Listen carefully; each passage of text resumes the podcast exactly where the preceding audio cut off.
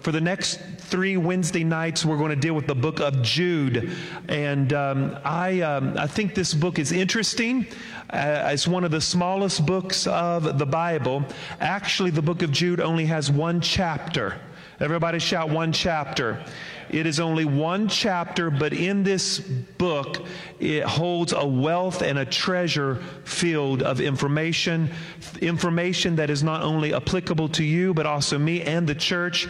And I would further say this it is applicable to the generation that we live in and the times and the seasons that we find ourselves in, especially right now in the season that we find ourselves in. America is in an uproar, the church is somewhat confused. Um, and so we, this book deals with issues like we are facing today. And so we're going to take a, uh, the next three Wednesdays and we're going to look at it. We're going to dissect some of this and we're going to see what the Holy Spirit is saying to us. Now, I want to say to you, and I, I think this is important, the book of Jude may not have been written to you in particular, but it is written for us. Can I say amen? Can you say amen? The book is written for us. Say that with me. The book everybody shout it out really loud on the count of three. The book is written for us.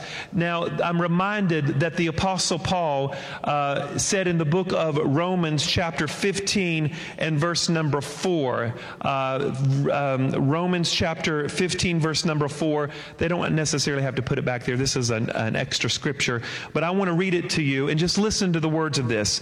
Uh, Romans chapter 15, verse number 4. For whatever things were written, written before were written for our learning, that through the patience and comfort of Scripture we might have hope. Do you see what the apostle is saying here? That everything that was written in the Scriptures were written for our learning, and through the patience and comfort of Scripture we might have hope. So, guess what? Even the boring books of the Bible, even though they were not written to you in particular, they were written for us. Say that with me. They are written for us.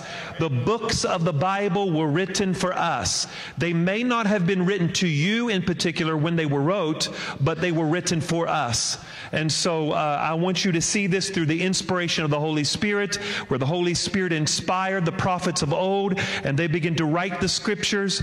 God breathed upon those people, and they began to use their ability, and they articulated the words that the Holy Spirit gave them, and they began to write what the Holy Spirit wanted them to write, and it is for us today. So as we look at the book of Jude for the next three weeks, we're going to see some uh, things that is applicable to my life and your life, and especially as a church and a nation that we find ourselves in this season, this very perplexing season that we find ourselves in. And the reason that I feel like we need to go this direction is because everything that was written in Scripture was written for our hope and it was written for our comfort. According to Romans chapter number 15 and verse 4, they were written for our hope and they were written for our comfort. How many will raise your hand and say, We need hope and we need comfort? Can I hear an amen? We need hope and we need comfort. And I believe that the Scriptures will bring about hope and they will bring about comfort to us. When you look at the book of Jude, the book of Jude is the, one of the shortest books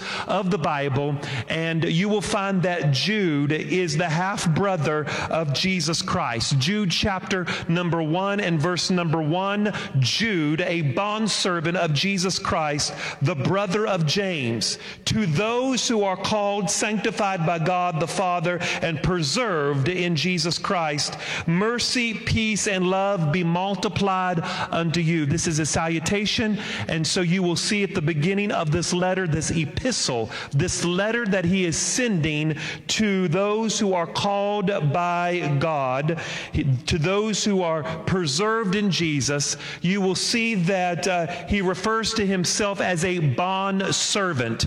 He is the bond servant of Jesus Christ. This is interesting to me because Jude is the half brother of Jesus, and nowhere in this epistle does he refer to himself as the half brother of Jesus. He doesn't gloat about being the half half brother of Jesus. He doesn't list his achievements. He doesn't list his bond that he has with his brother. You know, this is a prime opportunity for Jude to uh, share the accolades that he has with his brother. But nowhere in this epistle does Jude list all of his trophies uh, that he has, or his, he doesn't explain the bond that he has with Jesus. He doesn't even explain that he's the half brother of Jesus. Nowhere is that to be found because I love this book, because this book has a servant leadership mindset, a servant leader mindset. Jude is a leader in the church, but he's a servant first. I'm going to say that again. He's a leader in the church, but he is a servant first. And my friends, no matter what position we may find ourselves in the church, we are all servants. Amen. We may have different roles, we may have different offices, we may have different functions in the church, but we are all servants. Not only are we a servant, but Jude said he is a bond servant. That's that's very important because in the Jewish culture, a bond servant wasn't just a servant. It was something. It was a it was a bond slave. Actually, it was a slave. And those slaves back then, in order for them to identify with their master, they would put a peg in their ear, their right ear, and nail a peg to their ear. It would identify them to their master. And so, what Jude is saying here, Jude is saying, "Listen, I am I am a slave to my half brother Jesus. I am a slave to my half brother. I, I, I, I, belong to him. You know, that's really interesting. You know why that's interesting? Is because some of us lose respect in the church when we become familiar with people. And nowhere in this passage does Jude lose respect for Jesus, even though Jude was raised with Jesus. Can I hear an amen? And if anybody knew Jesus' life, it would be his brothers. And he still said good things about him. And let me say something is the people around you, the people that you associate yourself with, the people that your family, what do they say about your character? What do they say about you? They know you more than anybody else knows you. And here you find this man, Jude, who is the half brother of Jesus, who knows Jesus. And in spite of all of that, he did not allow familiarity to color his opinion of Jesus because Jesus' character was supreme even growing up in his household. And so you find that Jude refers to himself as a bond slave to Jesus Christ, the brother of James. He doesn't say he's the brother of Jesus. He says he's the brother of James, their other half brother. He doesn't associate himself to Jesus as his half brother, he associates himself to his other brother called James. Jude, a bondservant of Jesus Christ, the brother of James, not the half brother of Jesus. He refers to himself as the brother of James because he wants his readers to know that I am writing this book not because I'm the half brother of Jesus. I'm writing this book because there's a mandate on my life and there's a purpose in why I'm writing this epistle. I don't want you to get confused that I'm just writing this book because I'm related to Jesus. I'm writing this book because there's a mandate on my life and there's a purpose on my life and there's a reason why I'm writing this book to you. You see, Jude, if you had to sum up the book of Jude, it was it would be really about defending and keeping the faith. That, that's primarily what you see. But the second thing that you see in the book of Jude is keeping your guard up.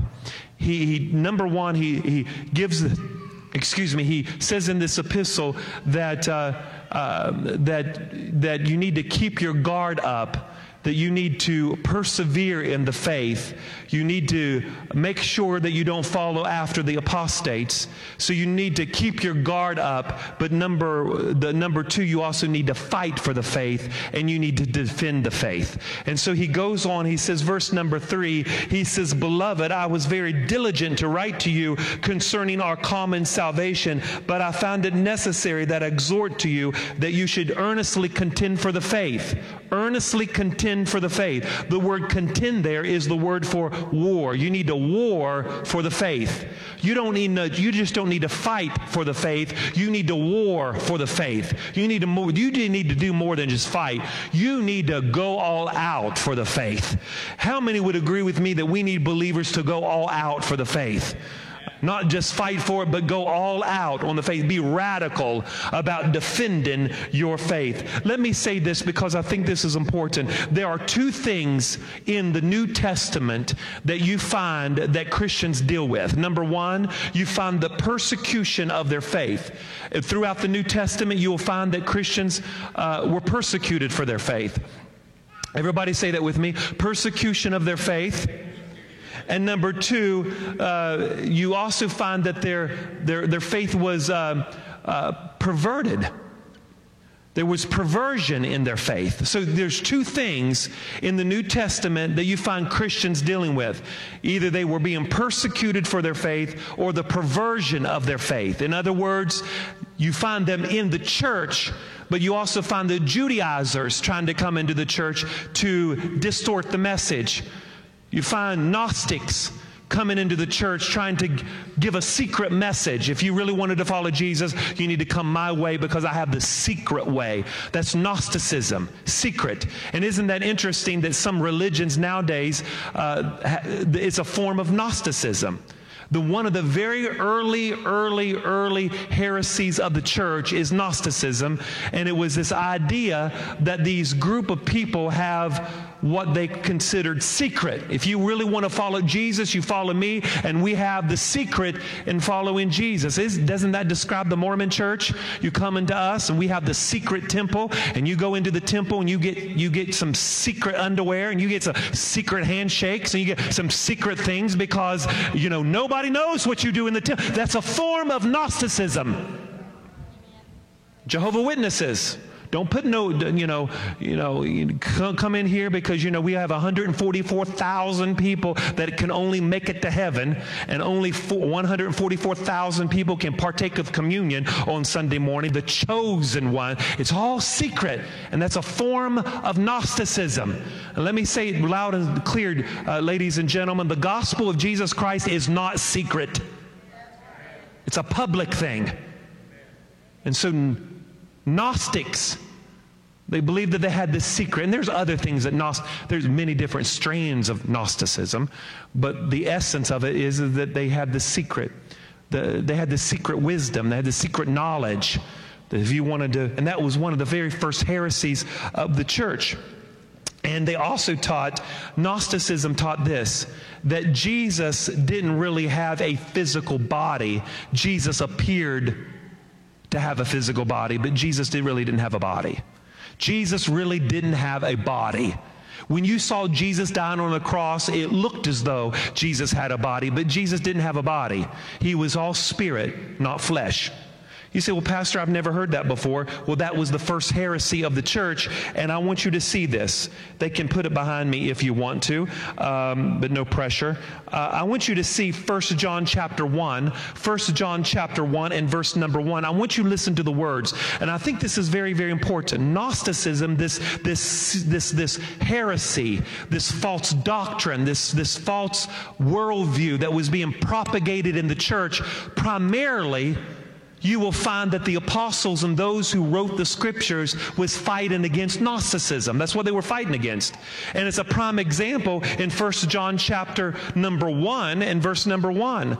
1 John chapter 1 and verse number 1, I want you to see what the, the writer here is saying. He said this, that which was from the beginning, which we have heard, which we have seen with our eyes, which we have looked upon, our hands have handled the word of truth concerning the word of life, the life that was manifested we have seen, we bear witness, we declare to you the eternal life which was with the Father and was manifested to us. That which we have seen, we've heard, declare to you, and we also may have fellowship with you and fellowship with the Father and with His Son. Do you see what he's saying here? We have seen Him, we have heard Him, we have handled the word of truth because Jesus is just not a spirit, Jesus is a body as well.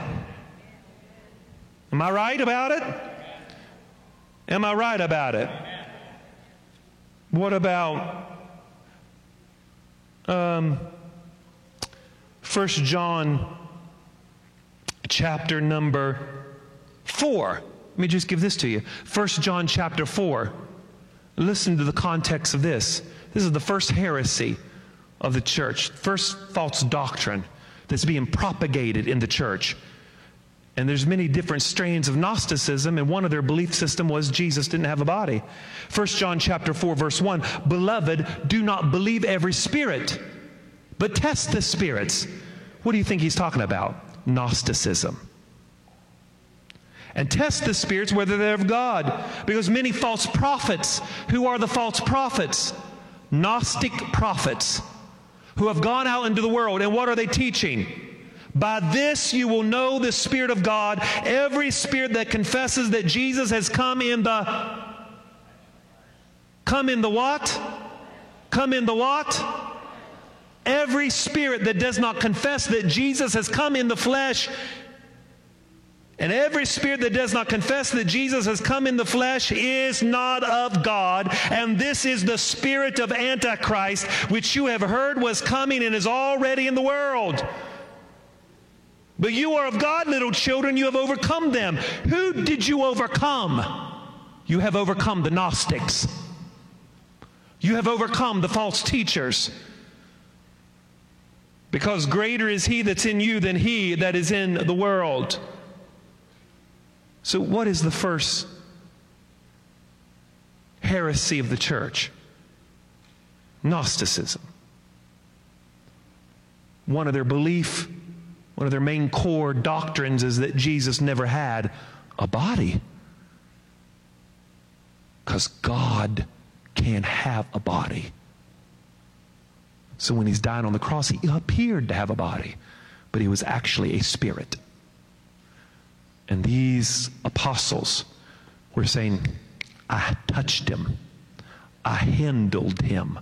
I spoke to him. I am an eyewitness that Jesus Christ had a body. Can somebody throw your head back, throw your hands up, and thank God he has a body? He's 100% God and 100% man, not 50 50. He's 100% God. 100 and you know i can just you know i could just go on and go on i mean what about first john chapter uh, what about second john i mean this is found throughout the epistles this is what they're wrestling with second peter chapter number oh, excuse me second john the book of second john there's only one chapter look at verse number seven. Second john verse number seven, I want you to see this. And who are the deceivers?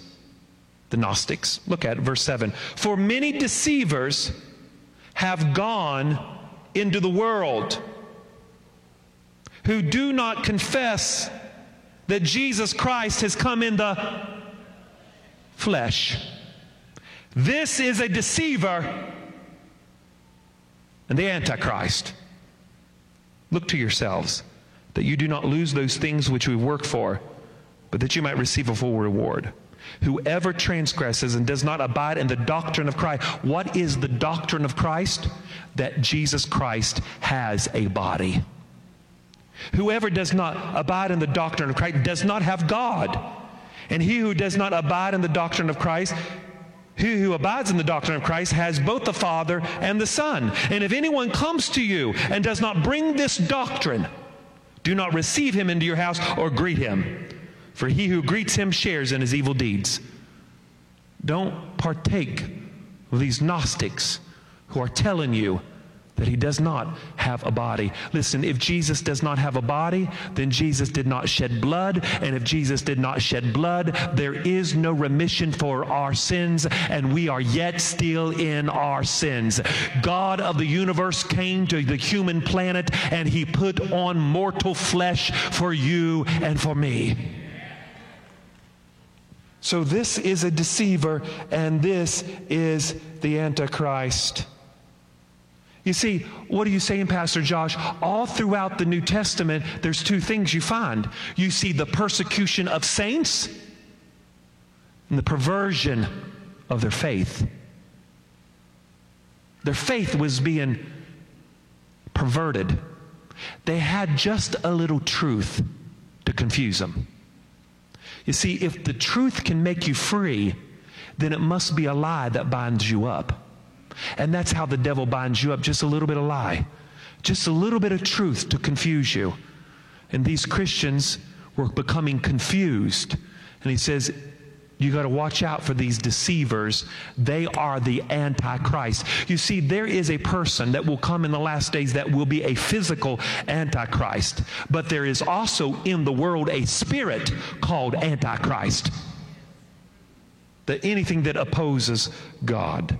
So, the persecution of saints the perversion of their faith you see throughout the New Testament. You see Christians being persecuted, but you also see in their faith being uh, perverted.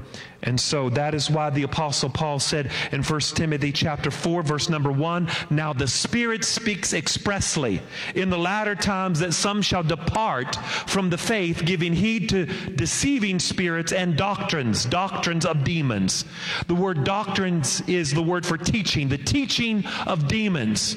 Who is he speaking to? He's speaking to believers here. He's not speaking to unbelievers, he's speaking to believers here. He said the Spirit is speaking to us, urgently coming to us and telling us that there will be some of you, some of you will depart from the faith, and you will give heed to seducing spirits and teachings that are of the devil.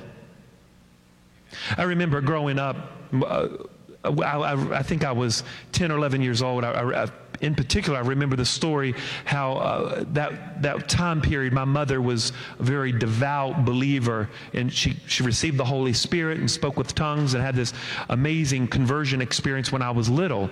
And she used to uh, pr- have prayer meetings with. Um, I don't even know her name, but I, I remember seeing her. Uh, she was a tall woman with, uh, um, I think her name was Moran or something like that, a woman with blonde hair. They would have prayer meetings in the living room. And I remember as a child them crying and speaking in tongues. And I remember, you know, we lived in that apartment complex for several years and they would pray together.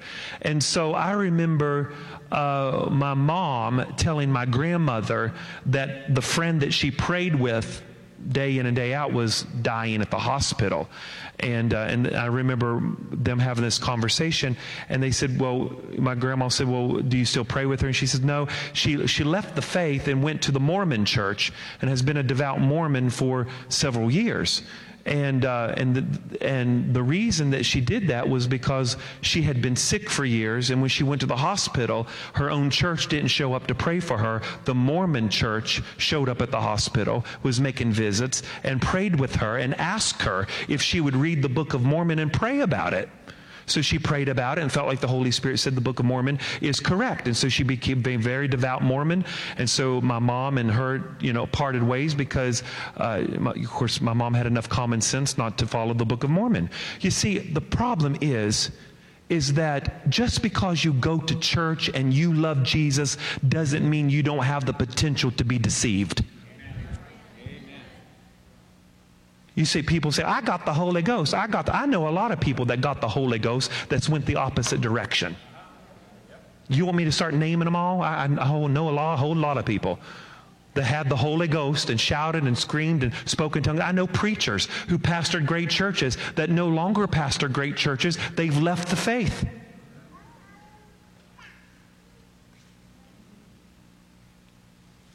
Now, persecution of the saints and the perversion of their faith. You see, the book is about those people who apostatize their faith. Apostates. The word apostate means to turn away. It means a fallen away. It means to turn around and go the opposite direction.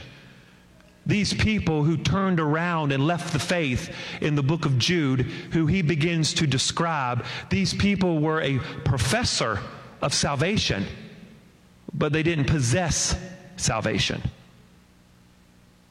There was something wrong. They had a counterfeit Christianity. And Jude says in verse number one, he says, I wanted to write to you about salvation. He says, but I am, I decided I was going to write to you about something else. Verse number three, Jude verse one, or excuse me, uh, verse number three. Beloved, while I was very diligent to write to you concerning our common salvation, uh, he said, I wanted to write to you about salvation. And let me say this, church, salvation is a wonderful thing. But I think what Jude is trying to say here is that we need to be defenders of the faith against those who pretend to be of the faith. There's a difference between defending the faith and pretending to be in the faith. And Jude is making a case here that we must defend the faith against those who pretend to be in the faith. There are those who walked away from the faith. And he says, I wanted to write to you about salvation, but he said, I find it necessary to exhort to you that you would contend earnestly. The word contend means to war. I want you to war earnestly. I want you to be diligent about this. That the faith that was once delivered to us, this is the faith that you need to fight for. This is the faith that was given to us. What is the faith he's referring to? He's referring to the faith that, that Jesus is not only God, but he's also man at the same time. They, are dealing with Gnostics. You say, well, Pastor, I, I you know, I, I, think it would be more than that is the fundamental. Listen, Christianity wrestled for 300 years over the issue of who is Jesus. How can Jesus be God and man and the Father be God. Uh, what, how does that work out? They had to have councils to try to figure this out. They knew Jesus was the Son of God, but what does it mean that Jesus is the Son of God? I mean, because Christianity is a Judeo Christian religion. And our roots are in Judaism, and Judaism states that there is only but one God. Hear, O Israel, the Lord our God is one. Well, if there is only one God, the God of Abraham, Isaac, and of Jacob, who in the world is Jesus? Because if he's God, that must be two gods. And so Christians had to wrestle with this. They had to come up with terminology. They had to search the scriptures to understand the concept of the Trinity. And one of the very first heresies of the church is these Gnostics are saying Jesus is really not God. He's a spirit man. He doesn't have the body because God can never have a body. And so that is the doctrine of the church. It's a very fundamental doctrine, but it's a true doctrine. I want you to see this. Even Paul was very careful to describe that this is the mystery of our faith. This is why we need to preach this. He says in second first uh, Timothy, if they can find it for me, that would be awesome. First Timothy chapter 3 and verse number 16. Listen to what Paul says to his son, Timothy. He's describing the faith. Everybody shout the faith. What is the faith? He says, without controversy, great is the mystery of godliness. You see that? And what is the mystery of godliness? God was manifested in the flesh justified in the Spirit, seen by angels, preached among Gentiles, believed up in glory, and received up, uh, believed in the world, received up into glory. Do you see that? Do you see the mystery of the faith? He's describing what the faith is. Now, guess what? Go to the next verse. First Timothy chapter number 4. This is the next verse. First Timothy chapter 4 verse 1. This is the next verse after, after that. Now the Spirit speaks expressly that some shall depart from the faith, giving heed to seducing spirits and doctrines of demons. What is the doctrine of demons? That Jesus never had a body.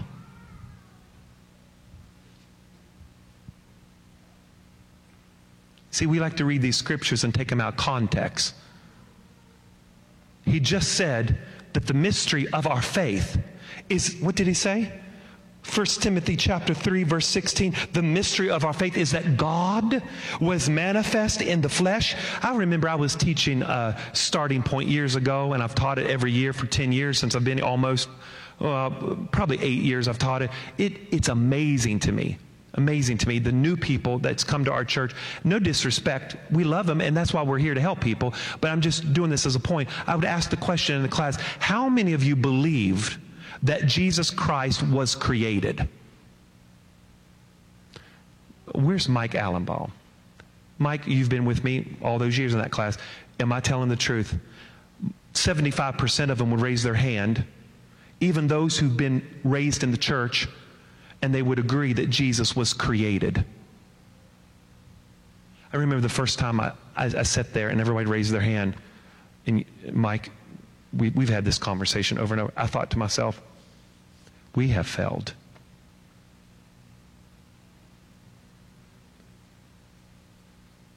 We have failed.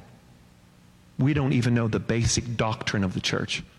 But, but we know how to speak in tongues and we know how to give our seed money, and we know how to run around and wave flags and banners and get in the glory. We know how to approach the mountain of the Lord in the smoke, but we can't defend our faith. We know how to recite country songs, but can't recite scripture. Some of you know how to quote songs just like that but can't concentrate to read the Bible. Can't concentrate to memorize Scripture. You see what I'm saying? There's a disconnect. Can't, you know, people don't want to be a part of a small group. I people ask me, you know, I've heard people I've heard people say all kinds of stuff before, you know. Is there going to be preaching tonight? Are you just, we're just going to work. Boy, we had church today. There was no preaching. I mean, like,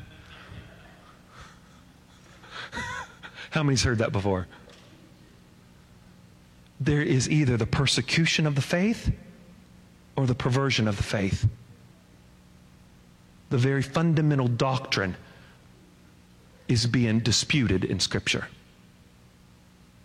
Very fundamental doctrine being disputed in Scripture.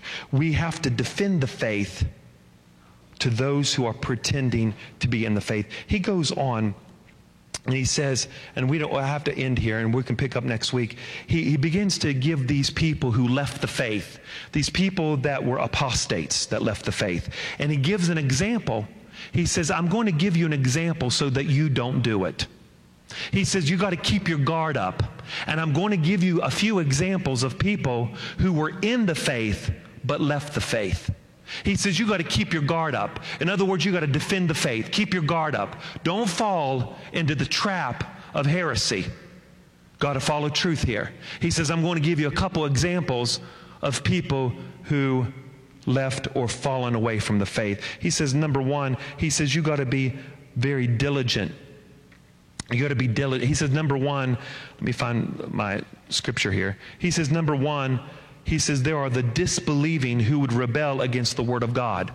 He said there are those who rebelled against the Word of God.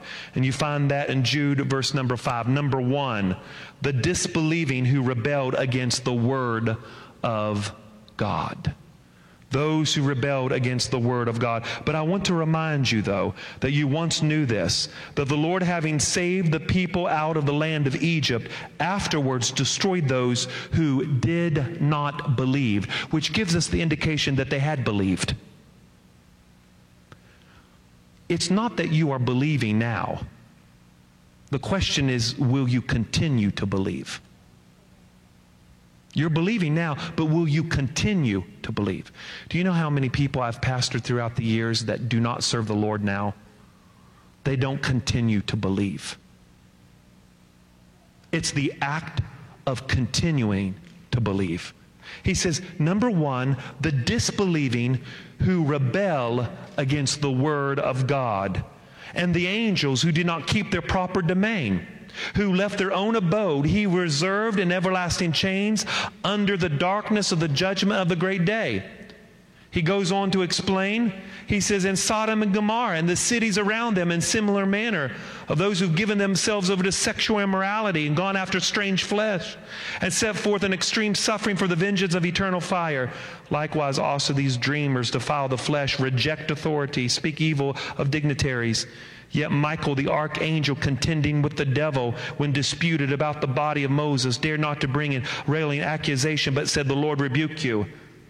So, number one, you see the disbelieving who would rebel against the Word of God. And I'm going to explain this next week because I'm running out of time. Number two, you're going to see in the segment the disobedient who would rebel against the will of God. So you find a segment here of people rebelling against the will of God. I'm going to explain that next week. Those who rebel against the will of God, those who rebel against not only the, the Word of God, the will of God, and lastly, those who would rebel against the ways of God.